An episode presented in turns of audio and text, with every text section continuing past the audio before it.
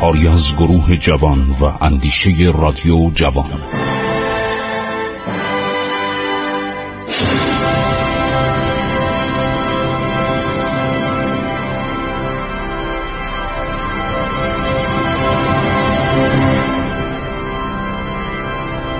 بسم الله الرحمن الرحیم به نام خداوند بخشاینده مهربان. من خسرو معتزد هستم به شما شنوندگان عزیز درود میفرستم. ادامه می‌دهیم ماجراهای تاریخ ایران در دوران خلافت بنی عباس. دوستان عزیز اشاره کردیم به ماجرای برامکه که ماجرای شومی بود و واقعا با کشتار برامکه کشتار وسیع برامکه هارون الرشید جناعت طبع خودش رو نشان داد. شرحال هارون الرشید و دوران خلافت او که حدود 20 سال به طول انجامید در تمام تواریخ اسلامی آورده شده. هارون مرد خوشگذرانی بود مرد عیاشی بود. یکی از کارهایی که هارون انجام داد ایجاد رابطه بود با شلماین. شلماین عرض شود یا کال کبیر امپراتور فرانسه و آلمان بود. هر دو کشور فرانسه و آلمان در آن زمان زیر نظر عرض شود که شالماین بود. شالماین این اسم یادتون باشه اشتباه نکنید با شالکن. شالکن امپراتور اسپانیاس مال قرون بعد. ولی در حدود سال 800 میلادی که سلطنت هارون الرشید در شرق ادامه داره و همینطور در اروپا اروپای متحد یک کشوری است به نام امپراتوری روم مقدس. بهش گفتن امپراتوری روم مقدس. هنوز اون موقع نیشن ها یعنی ملیت ها و کشورها مشخص نشده بود. شالماین یک امپراتوری است که سرزمین فرانسه و سرزمین آلمان و بعدها ایتالیا تحت فرمان اوست و او زیر نظر پاپ انجام وظیفه می‌کنه. امپراتوری مقدس روم. بهش بودن مقدس روم. دوباره کلمه روم رو منتها این بار حکومت مذهبیه. در سال 800 شالماین تصمیم می‌گیره که با دولت هارون الرشید عرض شود که رابطه ایجاد کنه و سفیری میفرسته به دربار هارون الرشید. هارون الرشید هم متقابلا سردارانی رو معمول می‌کنه سفرایی رو معمول می‌کنه که برن به دربار شالماین. خیلی جالبه که یکی از هایی که هارون و شالماین میفرسته قبر او هسته. سایی که قبر او واقع شده جنازه اونو دفن کردن از دستباف های ایرانی از زریباف های ایرانی که اینو میفرستن. بعدها میشه کفن روی تابوت. اینو وقتی دفن می‌کنن این پارچه دستباف ایرانی رو روی قبرش میندازن. الان موجوده که بقایا اون هستش و رون دالماین. رون دالماین یک نویسنده فرانسویه در اواخر قرن 19 و اوایل قرن 20 چند سفر به ایران کرده. سفرنامه از خراسان تا بختیاری. خیلی جالبه. عکسای خیلی خوبی هم داره. این اشاره به هنرهای دستی ایران می‌کنه. میگه قبر عرض شود که شالماین با یک پارچه ایرانی با یک زریباف ایرانی مزین شده. هارون رشید سفیری که میفرسته یک فیلم براش میفرسته. این خیلی جالبه. یک فیلی میفرسته برای شالماین. یک ساعت عرض شود که کوکی هم از اون ساعت اولیه شالماین میفرسته برای هارون الرشید. این هدایایی تبادل میشه و این رفتن هارون الرشید خیلی بامزه است. رفتن سفیر هارون الرشید به اروپا با یک زنجیر فیل خیلی جالب و دیدنیه که در کتاب های مختلف آورده شده. یعنی در سال 800 میلادی رابطه بین اروپا و خلافت عباسی برگزار میشه. چرا من به این مسائل اشاره می‌کنم؟ برای اینکه اون موقع خلافت عباسی تقریبا فرمانروای ایران بود. تمام متصرفات مسلمانان از مدیترانه بگیرید و برید تا اقیانوس اطلس. آغاز می‌شد میومد تا مرزهای چین. همه در اختیار خلیفه ای بود که در بغداد حکومت می‌کرد و هارون الرشید دو تا فرزند داشت. یکی امین بود و یکی معمون. امین از زبید خاتون بود یکی از زنان اشراف بنی عباس و معمون از یک زن ایرانی بود به نام مرجان. که اسم مرجان میگن دختر استازیس بوده یکی از سرداران شورشی ایران که بنی عباس اینو سرکوب کردن و پدرش رو کشتن و این زن رو به اسارت بردن کنیز بود. معمون عبدالله معمون فرزندی است که از این زن به دنیا اومد و توجه خاصی به شرق داشت. اینا وقتی بزرگ میشن عبدالله معمون بزرگتر از امینه.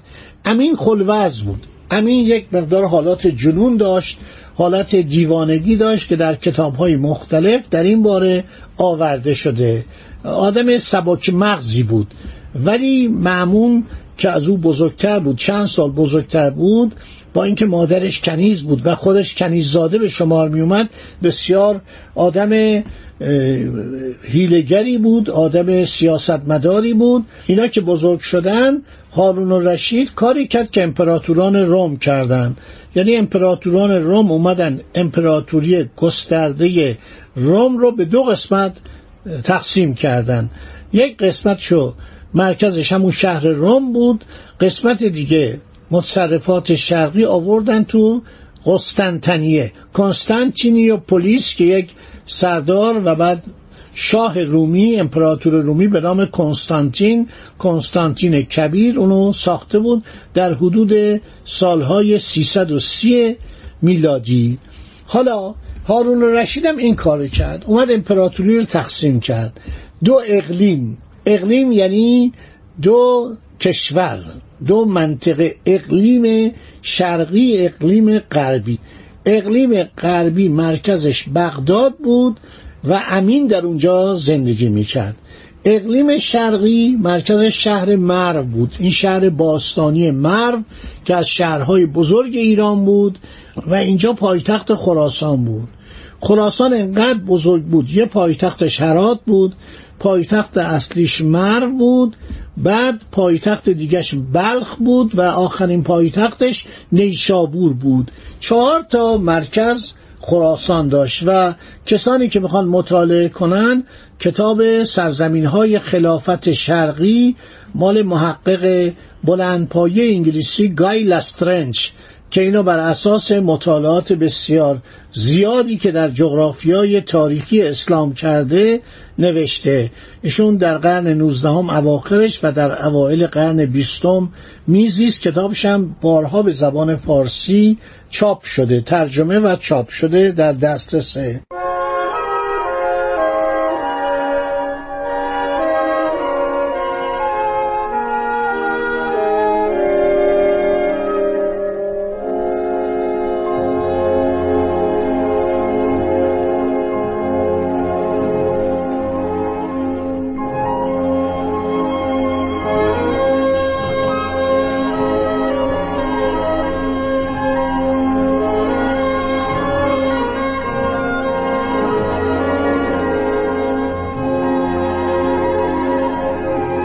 در سراسر این امپراتوری علم مخالفت ها علیه دولت عباسی برافراشته می‌شد.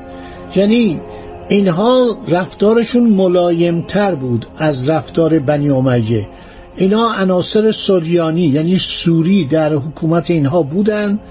بیشتر از سوری ها ایرانی ها بودن.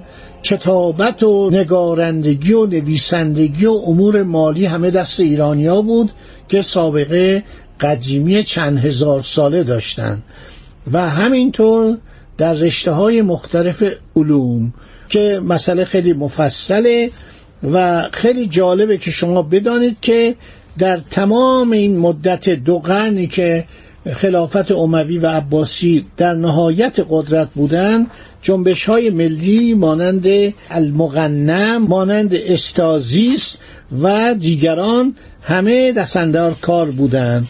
و اون جنبش هایی به موفقیت می‌رسید که جنبه اسلامی داشت. هر جنبشی که می‌خواست رجعت کنه به دوران قبل از اسلام شکست می‌خورد. یعنی انقدر دین اسلام در ایران نهادینه شده بود که نهزت که جنبه فقط به اصطلاح رجعت به گذشته داشتن شکست میخوردن ولی نهزت هایی که جنبه علوی داشتن و جنبه مخالفت با بنی عباس داشتن یا بنی امیه قبل از آنها داشتن به موفقیت می‌رسید. خلفای فاطمی که در قاهره بودن در فستاد بودن به طور کلی اعتنایی به خلافت بغداد نداشتند المهدی فرزند ابو جعفر منصور که او را ابو عبدالله هم میخواندند دوره خلافتش ده سال و یک ماه بود و وزیرش یعقوب ابن داوود و ماویت ابن عبدالله اشعری بودند آنچه که می‌گویند به علت حالات خاصی که داشته و خیلی زود به خشم می اومده به وسیله یکی از کنیزانش مسموم شده. مهدی کارهایی که کرده اینکه جنگ کرده. هارون پسرش فرستاده با دولت امپراتوری روم جنگ می‌کنه.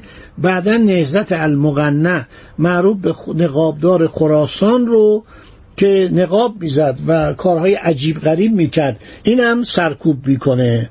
بعد از شود مرگ او حاجی خلیفه میشه به نام ابو محمد. در جرجان بوده خودشو به بغداد میرسونه و فردی جبار و خونخوار بوده خیلی آدم کش بوده.